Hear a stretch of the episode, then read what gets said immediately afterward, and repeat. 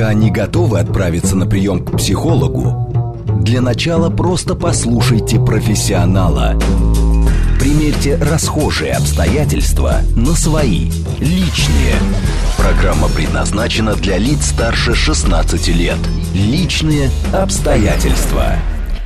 Добрый вечер, дорогие друзья. С вами Вероника Романова. Это программа «Личные обстоятельства», где все самое важное и интересное мы обсуждаем вместе. Сегодня будем говорить о профессиональном выгорании. Стресс из-за пандемии, самоизоляции, проблемы в экономике, в бизнесе.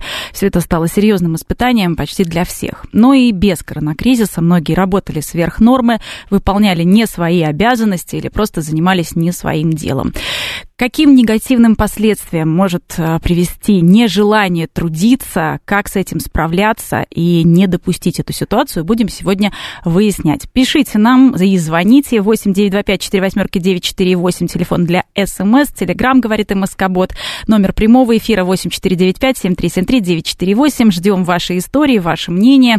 Отвечает на наши вопросы сегодня психолог, бизнес-тренер Марина Рыбникова. Марина, добрый вечер.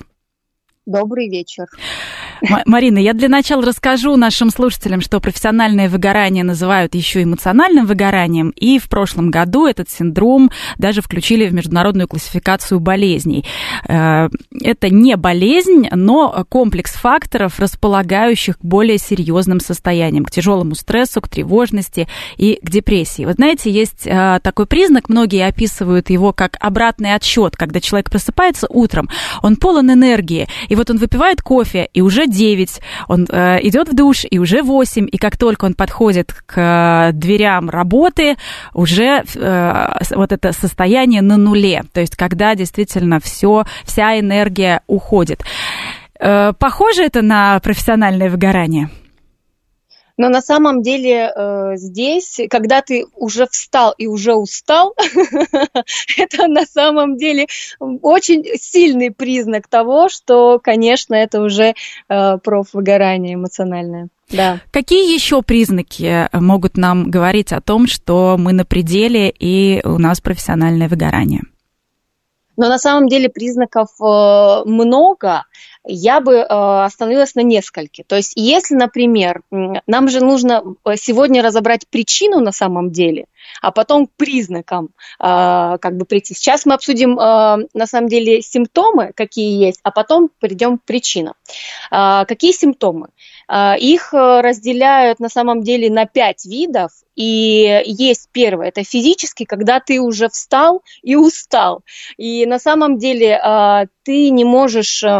У тебя может быть головокружение, бессонница, то есть те признаки, которые мы не всегда можем опознать, что это именно эмоциональное выгорание, то есть слабость, тошнота, головокружение, одышка, даже бывает повышенное давление. И, соответственно, когда человек приходит уже к доктору, то доктор не всегда может опознать, что это всего лишь на самом деле пока... небольшая стадия эмоционального выгорания, поэтому здесь лучше всего сначала понять причину, но мы к ним еще вернемся. Еще симптомы есть эмоциональные, когда, знаете, отсутствие эмоционального вообще проявления, то есть, например, какая-то радостная новость, а человек говорит: ну да, классно, ну, наверное, хорошо. Или, например, наоборот, агрессивность. Медленно пешеход переходит, а вы сидите в машине, то, соответственно, агрессия может быть на этого пешехода, почему ты так медленно идешь. То есть это тоже признак эмоционального выгорания.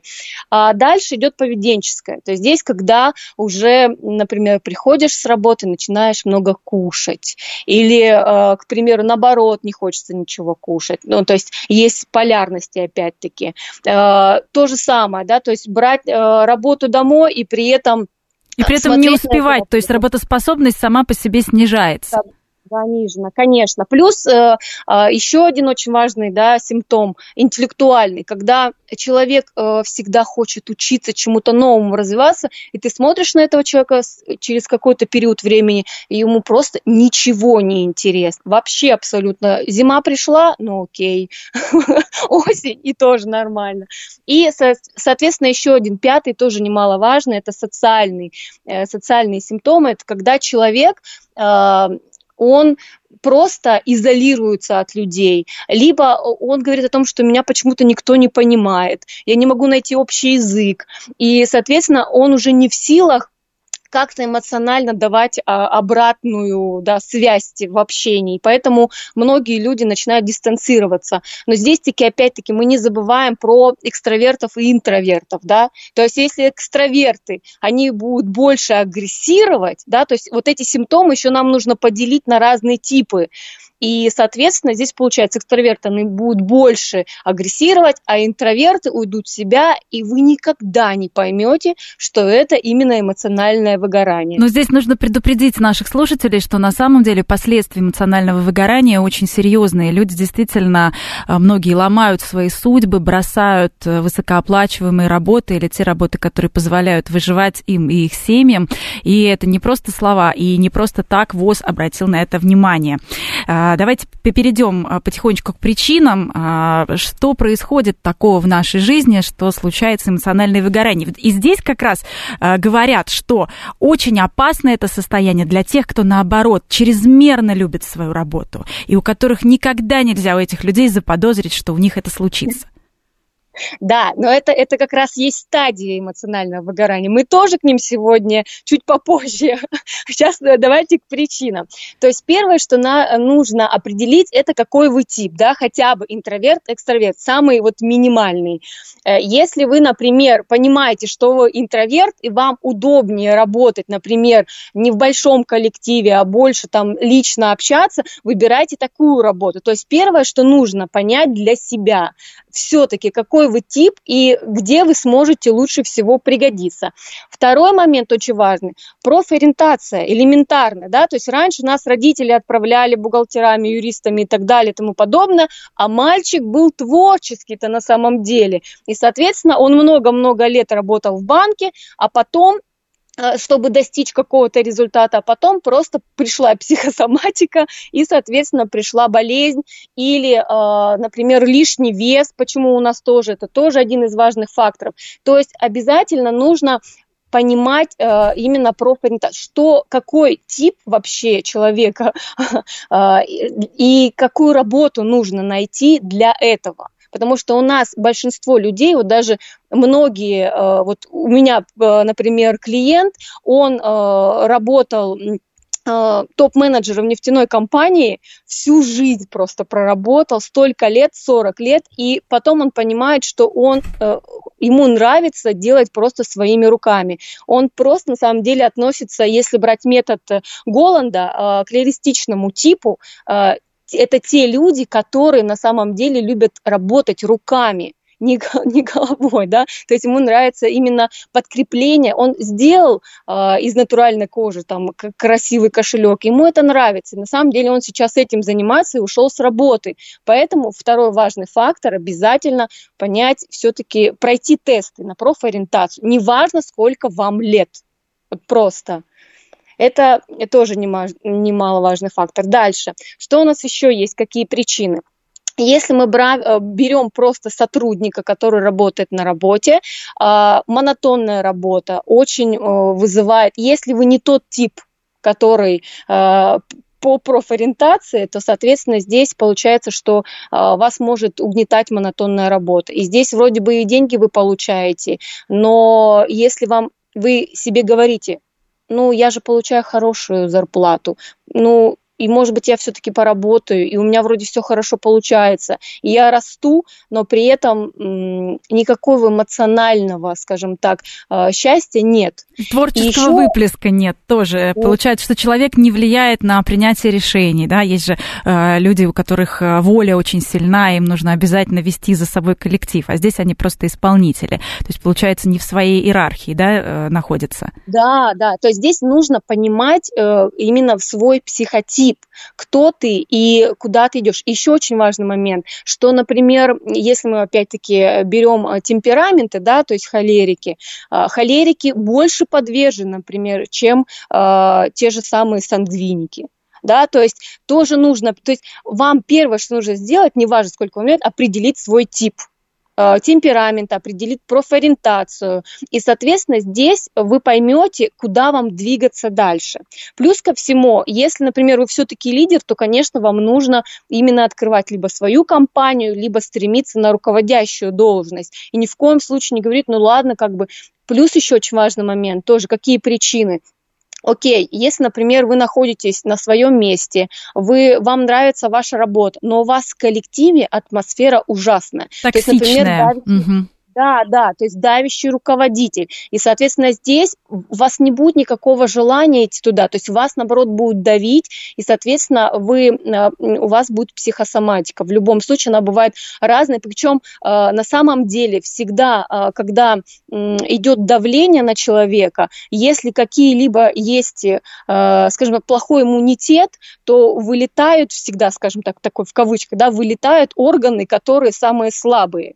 То есть здесь нельзя дать такого ответа, что у вас точно заболит печень при эмоциональном выгорании. Нет, то есть всегда вылетают те органы, с которыми вы не занимаетесь, например, или у вас семейная наследственность. Поэтому тоже на это очень нужно обратить внимание. Плюс ко всему еще какие причины. Да, монотонная деятельность, опять-таки эмоциональное давление руководителя или наоборот. Руководитель подбирал сотрудников, которые по, скажем так, навыкам хороши, но у них очень плохой эмоциональный интеллект. Что такое эмоциональный интеллект? Это когда человек понимает себя, то, что он чувствует, знает, что с этим делать, и также у него развита эмпатия, то есть, соответственно, он может подобрать ключи к своему руководителю. А да? Бывают эффективные злые гении, которые идут по головам и вроде бы очень хорошо справляются с работой, но при этом с ними контактировать крайне неприятно.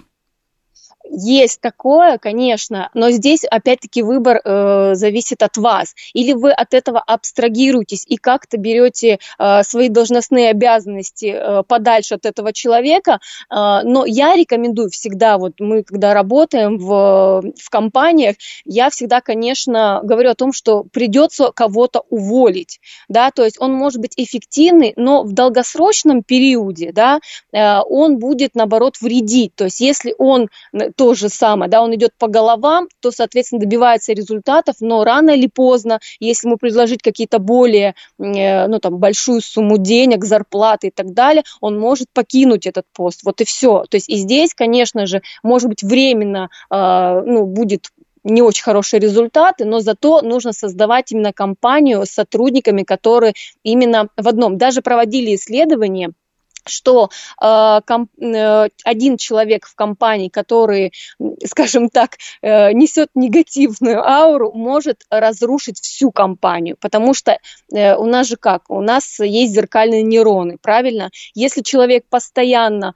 в негативе, соответственно, рано или поздно весь коллектив начинает в этом находиться. И эффективность, она, конечно, падает. Поэтому очень важно, чтобы руководители постоянно, и HR, и психологи, и бизнес-тренера наблюдали за именно эмоциональным состоянием в коллективе. Ну и чтобы каждый конкретный человек, мы для чего делаем эту программу, чтобы каждый конкретный человек для себя тоже почувствовал, насколько комфортно в коллективе, нет ли накапливания вот этих самых проблем, которые могут привести и к проблемам со здоровьем, и, конечно, к эмоциональному истощению. Марина, еще, наверное, знаете, такие вот не отпускающие мысли. Бывает такое, что на работе сложности, и весь этот груз проблем приносится домой, и там, по сути, продолжается, то есть нет переключения. Наверное, тоже это одна из главных причин. Да, то есть давайте мы сейчас разберем вообще, какие есть стадии того, то есть эмоционального выгорания, и тогда будет уже понятно, что с этим мы делаем. То есть как раз вот вы говорили чуть ранее о том, что когда смотришь на человека, который любит свою работу и работает по 12 часов, по ним сложно определить, что у них первая стадия эмоционального выгорания. Это называется на самом деле медовый месяц. Когда приходит сотрудник, ему нравится все, он берет столько работы, ему все нравится, он работает по 12 часов. И, соответственно, что у него выделяется? Гормон дофамин. То есть у него мотивация. Если мы возьмем гормоны радости, мы сейчас тоже немножко, я хочу просто дополнять, чтобы мы скажем так, объемную картину видели. То есть когда дофамина очень много выделяется, а у нас гормоны радости, да, какие у нас? Дофамин, адреналин, серотонин, эндорфин и окситоцин. И, соответственно, представляем, их 5 гормонов, и у нас только один работает, а все остальные как бы не понимают, что у нас происходит, да, и когда уже дофамина много, то, соответственно, идет некое привыкание, и наступает вторая стадия, когда уже, называется она недостаток топлива, когда ты чувствуешь, что тебя работа уже вообще не вдохновляет, то есть нет вдохновения, и что вообще с этим делать, то есть каким образом нужно вот эти первую, вторую стадию, как ее можно отследить. Первое, что нужно сделать, это обязательно нужно дозировать работу. Даже если она вам супер нравится, нужно дозировать работу и приходить домой, и ни в коем случае ее с собой не забирать. Марина, я вот здесь вот добавлю, что для очень многих трудоголизм такая зависимость, в которой люди убегают от того, что они не так хороши в других сферах жизни, а максимально хороши, например, именно в своей работе. И не каждый хочет тратить свое время и, скажем так, делать свою жизнь насыщенной, наполненной. Это ведь большой труд. Конечно, здесь, ну, мы, конечно, сейчас можем пофилософствовать и сказать о том, что берите на себя ответственность за свою жизнь. Счастливых вас не может сделать никто, кроме вас. Это конечно, это все понятно. Но опять-таки, но если у вас получается в работе, но вы тогда не забывайте о том, что вот эти перекосы у вас либо не будет семьи, ну, то есть очень много будет перекосов, и в конечном итоге все равно психосоматика, она вам покажет о том, что ну, нельзя работать столько, сколько вы работаете. И опять-таки мы говорим о том, что если у вас усталость, и это уже вторая стадия, у вас начинается опаздывание на работу, начинаются частые чаепития, переедания, домой вы приходите, смотрите сериалы после работы, соответственно, соцсети просто залипаете, алкоголь, шопинг, да, то есть шопоголики просто скупают после работы, получили зарплату, и, то есть вот это нужно уже отслеживать обязательно. Соответственно, чтобы держать вот гормоны счастья в порядке, нам нужно вот именно вот, чтобы первая и вторая стадия, не допустить вторую, нам что нужно делать? Чтобы у нас, ну, отказаться от первых, от большого количества сериалов. Я не говорю о том, что прям отказаться совсем. Но каких-то просто заместителей реальной жизни, правильно? Конечно, да. То есть отказаться, но то же самое кофе, например, да, может быть не 5 хотя бы там кружек, но хотя бы там 2, например, начать с этого. Чтобы, например, если брать серотонин, да, то нам свежий воздух обязательно нужен, прогулки, сон. То есть об этом не нужно забывать. То есть если вы приходите после работы, пожалуйста, там прогуляйтесь, там вовремя положите спать. Это тоже важно, потому что мы все-таки живые организмы. Да? Чтобы, например, там эндорфин у вас был. То есть ваша задача сбалансировать 5 гормонов счастья для того, чтобы не перейти на вторую стадию эмоционального выживания. Ой, выживания. Да, выгорания. В общем-то, выживание, да. Это уже стадия выживания. По Фрейду, как говорится. Вот, поэтому эндорфин нужно обязательно силовые какие-то упражнения делать. И окситоцин обязательно нужно, чтобы у вас возникали какие-то образы. Например, мечтать. Это не вредно, это даже полезно. Это даже полезно, и здесь, когда, например, вот мы с клиентами разбираем, так мечтать это, ну зачем, и так далее, и я говорю о том, что ну хотя бы минут 10, например, с утра чуть-чуть поразмышлять, о какую бы жизнь ты хотел. Многие об этом вообще забывают, просто работа, дом и так далее. Вот. Это вот получается, чтобы не перейти на вторую стадию. Если все-таки уже усталость, уже опаздывание, идет третья стадия, соответственно, эмоционального выгорания, и тогда уже просто сотрудники начинают ругаться. То есть просто бесконтрольная эмоциональная ситуация, когда либо ругаются, либо обиды. Но то есть тоже, опять-таки, зависит от темперамента. Кто-то обижается, кто-то агрессирует, кто-то плачет. То есть атмосфера в коллективе становится очень плохая. Но и мы не забываем о том, что атмосфера и дома становится точно такая же. Потому что если человек устал и приходит домой, например, жена или муж тоже устал, и, соответственно, начинают скандалы, следствие – это развод. И здесь уже нужно остановиться и сказать, так, стоп, что-то происходит не так. Но это уже замкнутый круг. Опять получается, что дом не отвлекает от работы, одна сплошная работа, и вот этот снежный ком наваливается и становится все больше. Марин, вот у меня вопрос. Многие советуют завести, скажем так, друга на работе или подругу, с кем можно обсуждать рабочие вопросы и не тащить их домой. Насколько это работает? На самом деле, если мы говорим об такой дружбе, на самом деле мне... Опять-таки, нужно очень так глубоко разобрать эту дружбу. Если эта дружба для того, чтобы просто делиться и ни в коем случае не конкурировать за какое-то место, это одна история, да?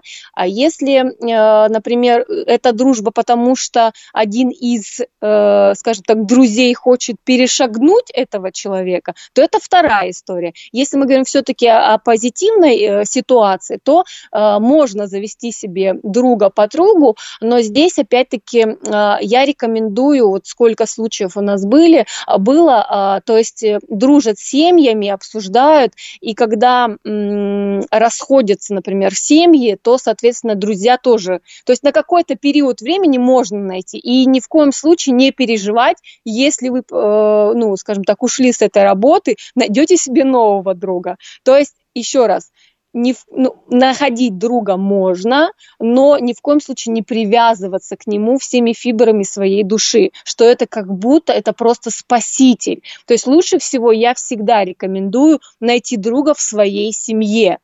Что значит в своей семье? Просто говорить о том, что у вас происходит, какие у вас ощущения. Это намного эффективнее. То есть, смотрите, например, рабочие дела вы можете обсудить со своими коллегами в любом случае. Но а то, что вы ощущаете, например, сегодня была жесткая планерка, я себя чувствую плохо, я там, например, сегодня переживал, потому что меня там не услышали. Вот это лучше всего рассказать своей второй половине. И тогда на самом деле это намного сблизит семью. И второй момент, когда это в две стороны. Вот это важно. В две стороны. Ну и чтобы один из членов семьи не стал просто эмоциональной помойкой для другого. Очень часто же многие скидывают просто весь свой негатив на членов своих семей, и от этого идет дополнительное непонимание. Это есть такое, но здесь мы, опять-таки, если говорить о том, как лечить эмоциональное, да, выгорание, то здесь... Можно сходить в спортзал, например, скинуть негатив. Есть, например, дыхательные упражнения, которые помогают убрать вот эту эмоциональную историю, да, то есть убрать физическое состояние. И, например, сходить на массаж. То есть я не говорю о том, что прям все надо сливать, да, то есть, но поговорить с человеком и обсудить, то есть, скажем так, некая рефлексия. Кстати, еще можно завести себе дневник, но это очень хорошо для интровертов, опять-таки. А то экстраверты просто скажут, какой дневник, о чем вы говорите, Марина? Нет, для интровертов завести дневник, где можно на бумагу писать все свои ощущения, вам будет легче. То есть мозг будет понимать, что это куда-то вы отдаете. То есть все-таки нужно всегда, не нужно крайностей. Не нужны крайности в любом случае. Да, сегодня говорим об эмоциональном, о профессиональном выгорании. Ждем ваши истории. СМС 925-48-948. Телеграм, говорит МСК-бот. Были ли у вас такие случаи? Что вам помогало с ними справляться? И номер прямого эфира тоже у нас работает. 8495-7373-948.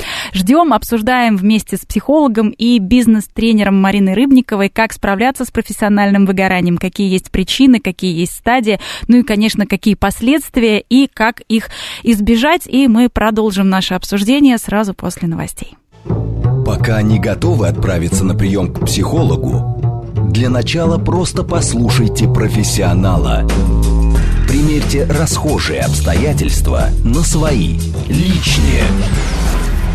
Еще раз добрый вечер. С вами Вероника Романова, программа «Личные обстоятельства». Приветствую всех, кто к нам только что присоединился. Мы сегодня обсуждаем профессиональное выгорание. Пишите нам свои вопросы и делитесь мнениями. СМС 8-925-48-948. Телеграмм, говорит МСК-бот. И номер прямого эфира 8-495-7373-948. Мы сегодня говорим о профессиональном выгорании, потому что это очень важная тема, потому что она может действительно сломать и весь карьерный путь, и личную жизнь. И вот как этого не допустить, с психологом и бизнес-тренером Мариной Рыбниковой сегодня выясняем. Марина, еще раз добрый вечер. Мы поговорили уже о том, что у эмоционального выгорания есть 4 стадии. 2 из них — это наоборот, когда человек хочет работать и все свое пространство замещает работой. 2 стадия — это уже усталость, когда ресурса не хватает, эмоционального, физического. И мы успели уже рассказать, как с этим справляться. И, наверное, пора перейти к 3 стадии. 3 стадия – это когда уже хронические симптомы. Что это значит? Да? То есть когда сотрудник на самом деле реагирует как-то одинаково. То есть неважно, на какую информацию уже поступает, положительная или негативная, не хватает времени, то есть жалуются: нет времени, я ничего не успеваю. И постоянно какие-то жалобы. Еще очень важный момент. Здесь начинают появляться первые симптомы физической болезни. Вот это важно. То есть первый это уже симптом. Истощение, можно сказать. Да, если здесь начинаются первые симптомы, нужно обратить очень сильное внимание на это. То есть, например, ой, что-то у меня, еще раз не забываем, да, то есть у нас гормон вырабатывается надпочечниками, то есть первое, что может быть, где-то болит в пояснице. Непонятно, почему болит поясница. То есть это может быть где-то, ну, то есть с позвоночником связано, еще что. То есть не забывайте и это. Профвыгорание – это тоже один из факторов, что у вас может болеть поясница. Почему? То есть нужно в этом разбираться. Вот, то есть первые симптомы. И 4 стадия называется кризис, когда уже сотрудник начинает просто постоянно ходить по каким-то врачам, причем не могут найти причину болезни, постоянно говорят о том, что синяки под глазами, то есть внешний вид, девушки перестают смотреть за собой, да, то есть приходят на работу непонятно в каком виде, то есть когда человек уже просто ходит как зомби, то есть это уже 4 стадия. И есть еще 5 стадия, когда уже и физически, и психологически, то есть вплоть до суицида. То есть это когда уже совсем запущенная стадия, когда человек просто работа-дом, пробежал все эти стадии, и просто на 5 стадии уже все. То есть уже даже семья не знает, как спасти человека и какая причина? Ну вот относительно недавно одна из ведущих HR-ов, Алена Владимирская, как раз о таком трагичном случае писала. То есть это действительно может стать результатом, с таким печальным, трагическим последствием профессионального выгорания, поэтому мы на эту тему сегодня и говорим. Марина, что делать на 3 стадии? Может быть, отдых просто поможет? И какой отдых? Опять же, взять недельку или уже нужно посерьезнее, например, минимум недельки 3? Смотрите, опять-таки, нам нужно на 3 стадии не всегда определяют, что это все-таки эмоциональное выгорание. Например, есть 2 вида усталости. Есть усталость, есть астения, это хроническая усталость. Вот когда, например, вы съездили в отпуск, и у вас все прекрасно, все шикарно, солнышко за окном и так далее, то, соответственно, у вас была усталость, все отлично, это не скажем так, выгорание. А вот если у вас астения, хроническая уже усталость, и даже если вы уехали в отпуск, обычно на 3 стадии, знаете как, это вот такая вот маленькая прививочка, которая на какой-то очень маленький срок может помочь. Здесь нужно опять-таки возвращаться к тому, о чем мы сегодня говорили в самом начале, да, то есть задать вопрос, а я вообще живу своей жизнью, да, более философски. Хотя бы вот, когда уже вы чувствуете, что эмоционально вы не можете себя контролировать, времени просто не хватает, вроде бы дел не так много, но реально его не хватает, у вас начинаются первые симптомы болезней, и вы начинаете говорить, а вот мне сейчас что тело говорит, а мне сейчас что мое эмоциональное состояние говорит. То есть задать себе вопрос, я вообще своей жизнью живу или все-таки нет? Вот это самое главное, потому что можно, конечно, съездить в отпуск, это не отменяется, но если после отпуска у вас ничего не произошло и вроде бы все так же, то, соответственно, мы начинаем возвращаться к своим, скажем так, истокам. Поэтому здесь и прежде чем идти к, скажем так, к врачам, я имею в виду именно по психосоматике, обратитесь к психологу, психиатру, то есть для того, чтобы, может быть, вы все-таки решите этот вопрос, и у вас, скажем так, ваша психосоматика сбалансируется, и дальше не будет вот этой пятой стадии, когда просто весь организм сыпется, и человек не понимает, что происходит. Ну а что делать на четвертой стадии? Смотрите, четвертая стадия – это когда уже, соответственно, человек ходит по врачам, да. Здесь, опять-таки, надо начинать, давайте разные варианты рассмотрим. Первое, что нужно, да, то есть… Если мы осознали, что у нас все, мы болеем, потому что мы переработали, у нас выгорание, хотя бы начинать медитировать, как бы это ни звучало сейчас, медитация, то есть прийти к себе, сбалансировать, чтобы вот эта тревожность, бессонница, то есть медитация, она помогает какое-то время. Когда вы уже успокоились чуть-чуть, можно там сходить, например, на телесную терапию, да, телесно-ориентированная терапия называется. Вы, например, на танцы, на спорт, то есть как-то переключить. Понятно, что здесь нужно смотреть, если уже прям поставили там диагноз, например, пилонефрит или еще какой-то диагноз, то здесь, конечно, лучше посмотреть, например, можно визуализировать что-то, да, то есть как я могу поменять. У нас есть ученый, который доказал, что вот если ты сейчас начинаешь визуализировать свою жизнь в будущее, скажем так, определенными моментами, то есть что, например, я, например, здоров, то организм и нейросети, они начинают работать. Ты здоров, окей, сигнал, получается, тогда дает органам, что все, мы здоровы. То есть даже, скажем так, наши мысли – это то, что мы можем исцелить себя. Да? Много случаев таких было. Я не говорю сейчас об этом, что не нужно ходить к врачам, я говорю о том, что нужно поменять негативные установки. Во что бы то ни стало, с позитивным настроем на все стараться смотреть.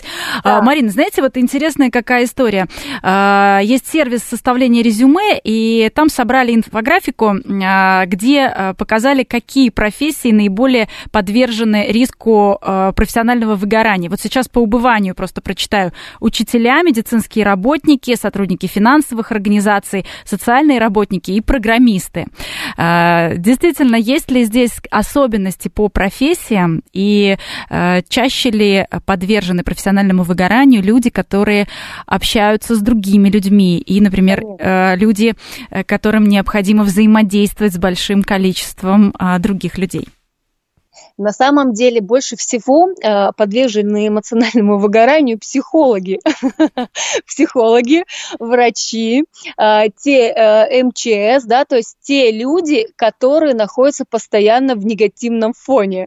То есть на самом деле здесь первое, конечно, все профессии, которые общаются человек с человеком, это коммуникация, это обмен энергией, и еще раз повторюсь, да, что у всех разный эмоциональный интеллект, и не у всех есть эмпатия, опять-таки, да, понимание другого человека. Поэтому здесь я согласна, программисты, скорее всего, это связано с тем, что они начинают делать какую-то программу и работают очень много часов, плюс по ночам, скорее всего, да. Это немножко другая история именно профессионального выгорания. То есть здесь, опять-таки, есть нюансы. Те, кто общается с людьми, нужно всегда, я всегда рекомендую, например, хотя бы погулять именно там на природе 2 2 часа одному. Если у вас связана именно, скажем так, работа с общением с людьми. Вот у нас сейчас как раз общение с нашими слушателями, много звонков. Алло, здравствуйте, вы в прямом эфире. Добрый вечер. Добрый вечер, представьтесь, пожалуйста, какой у вас вопрос? Да, Вадим, Подмосковье. Вы знаете, вот я просто скажу вкратце, что искусство забыли упомянуть как лечебную силу от выгорания. А вот по категориям выгорания профессиональным, самое страшное выгорание для страны, вообще для нашей жизни, это выгорание работников правоохранительных органов, юстиции, все. Вот там самое зло коренится, потому что если они выгорают, а они выгорают реально, это негативные последствия такие, что мы на них, и страна вся, и мы ощущаем очень-очень сильно. Спасибо. Спасибо за ваше мнение. Но здесь, в общем, люди всех профессий действительно подвержены, и часто бывает у врачей, кстати, тоже профессиональное выгорание, когда отсутствует эмпатия. Здесь даже называют немножко профдеформацией, вот если я, если так можно говорить, конечно. Появляется некий, что ли, цинизм и именно ригидность. Называется отсутствие эмоциональной вовлеченности, скажем так. Да, и это особенно страшно, когда это появляется у людей тех профессий, к которым как раз приходят за помощью и за пониманием. Но поэтому здесь и нужно, да, знать, как подобрать. Вот важно тоже подобрать для себя именно то, что тебя расслабляет, успокаивает, убирает негативное воздействие твоей работы и, соответственно, найти именно эти триггерные точки и постоянно их регулярно. То есть не нужно говорить так, если мне помогают, например, танцы, ой, сегодня на танцы не пойду, работы много. Нет, работу заканчиваем, идем на танцы. Если помогает массаж, идем на массаж. Если помогает прогулка, идем на прогулку. И относимся к этому как к работе. Вот да. Что самое важное. Не просто мы, получается, работу отодвигаем ради каких-то приятных дел, а мы для того, чтобы работать дальше, если у нас нет возможности эту работу поменять, если у нас нет возможности жизнь свою изменить и найти что-то получше или что-то другое в данный конкретный момент, то к балансу своей жизни мы пытаемся относиться как к работе ради того, чтобы работать, чтобы были силы, чтобы не случился вот этот слом. Правильно я понимаю, Марина? Да, совершенно верно. То есть обязательно все, еще раз, нужно запомнить, что все индивидуально. И нужно для себя изучать в первую очередь. И подбирать то, что работает у тебя. И если у подружки работает массаж, то не значит, что у тебя работает массаж. Ну да, спорт, вот например, не все любят, действительно. Да, Марин, вот еще давайте разберем конкретно по профессиям. Сначала поговорим со слушателями. У нас очень много звонков сегодня. Алло, здравствуйте. Здравствуйте, а можно задать такой вопрос? Да, представьтесь, Борис, пожалуйста. Меня зовут Борис, и у меня такой будет вопрос к вашему специалисту. Вот, скажем, моя близкая знакомая, очень сильно профессионально выгорела. Она там носит растянутые майки, ей там все не нравится, ей все не устраивает, она не любит секс и так далее. Муж очень ее любит и хочет к ней вернуться. Она развелась, она сама врач-психиатр.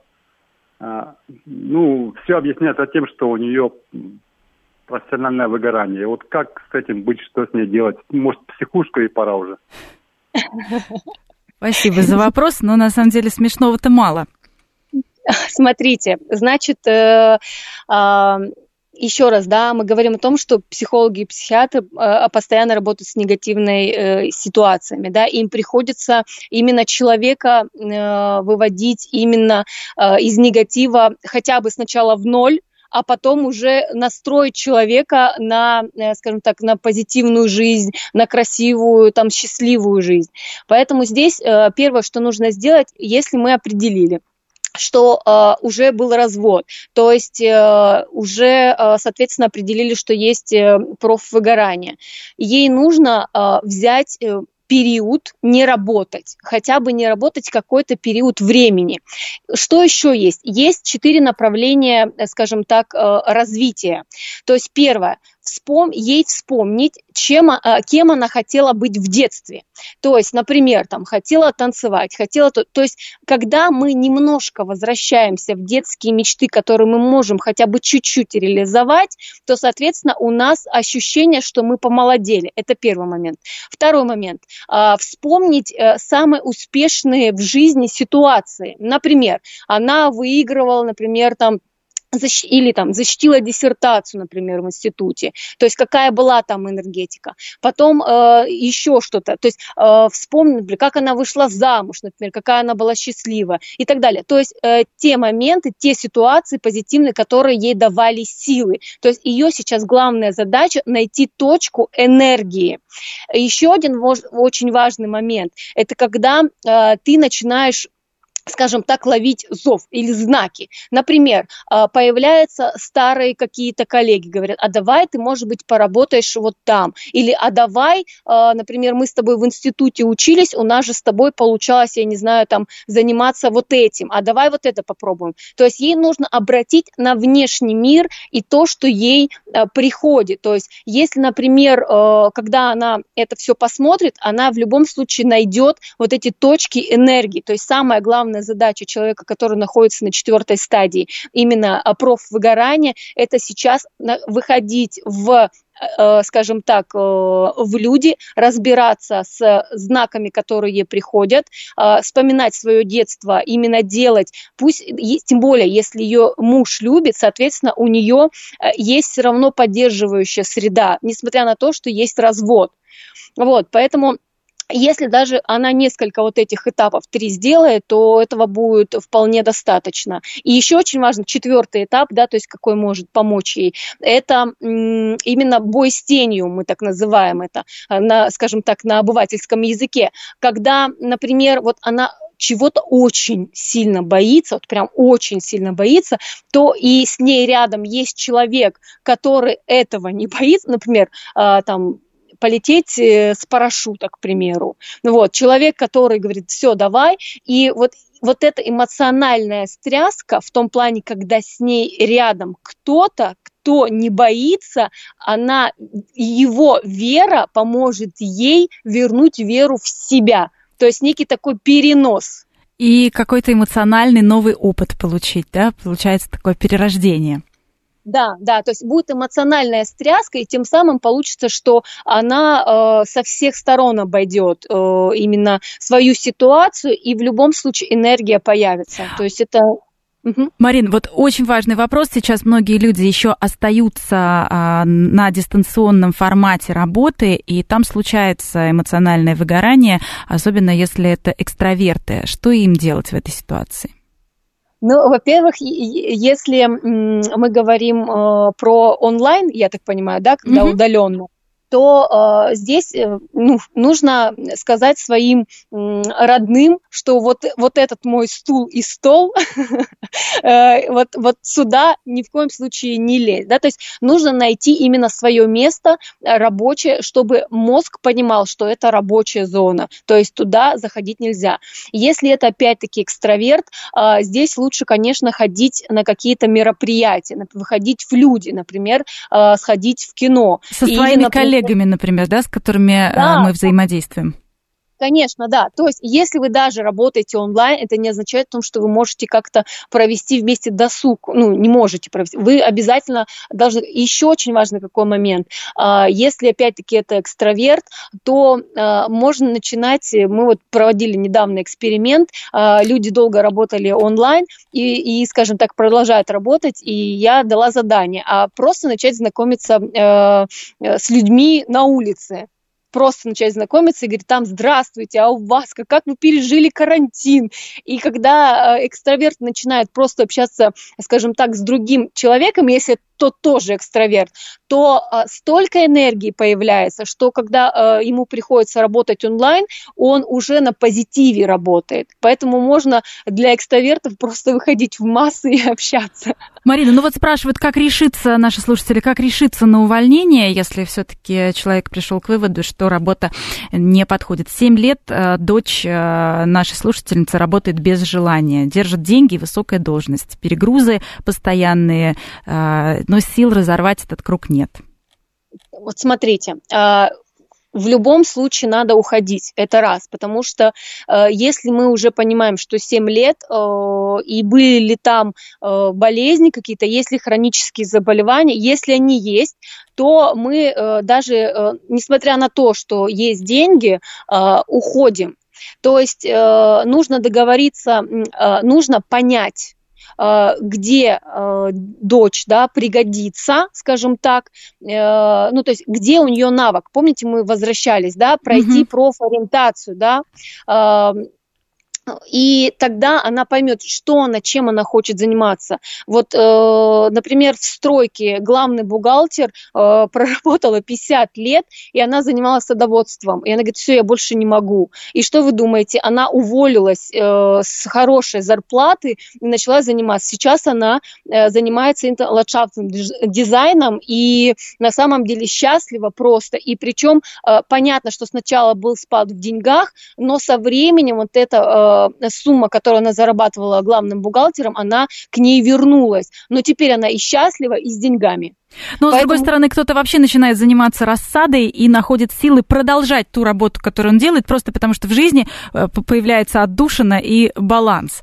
Марина, для еще, может быть, пример для каких-то профессий у вас есть, если коротко? Смотрите, здесь, если мы, например, возьмем, опять-таки, вот если говорить о блогерах, сейчас все массово просто перестают вести свои блоги, массово. Почему? Потому что есть профвыгорание, потому что им надо быть всегда же в прекрасном настроении, давать эмоции. И, соответственно, здесь тоже сейчас очень много заявлений о том, что делать, я уже больше не могу, я только могу сейчас в депрессии показать, как я лежу на диване. Вот. Здесь обязательно нужно взять отдых и понять, какая у тебя стадия.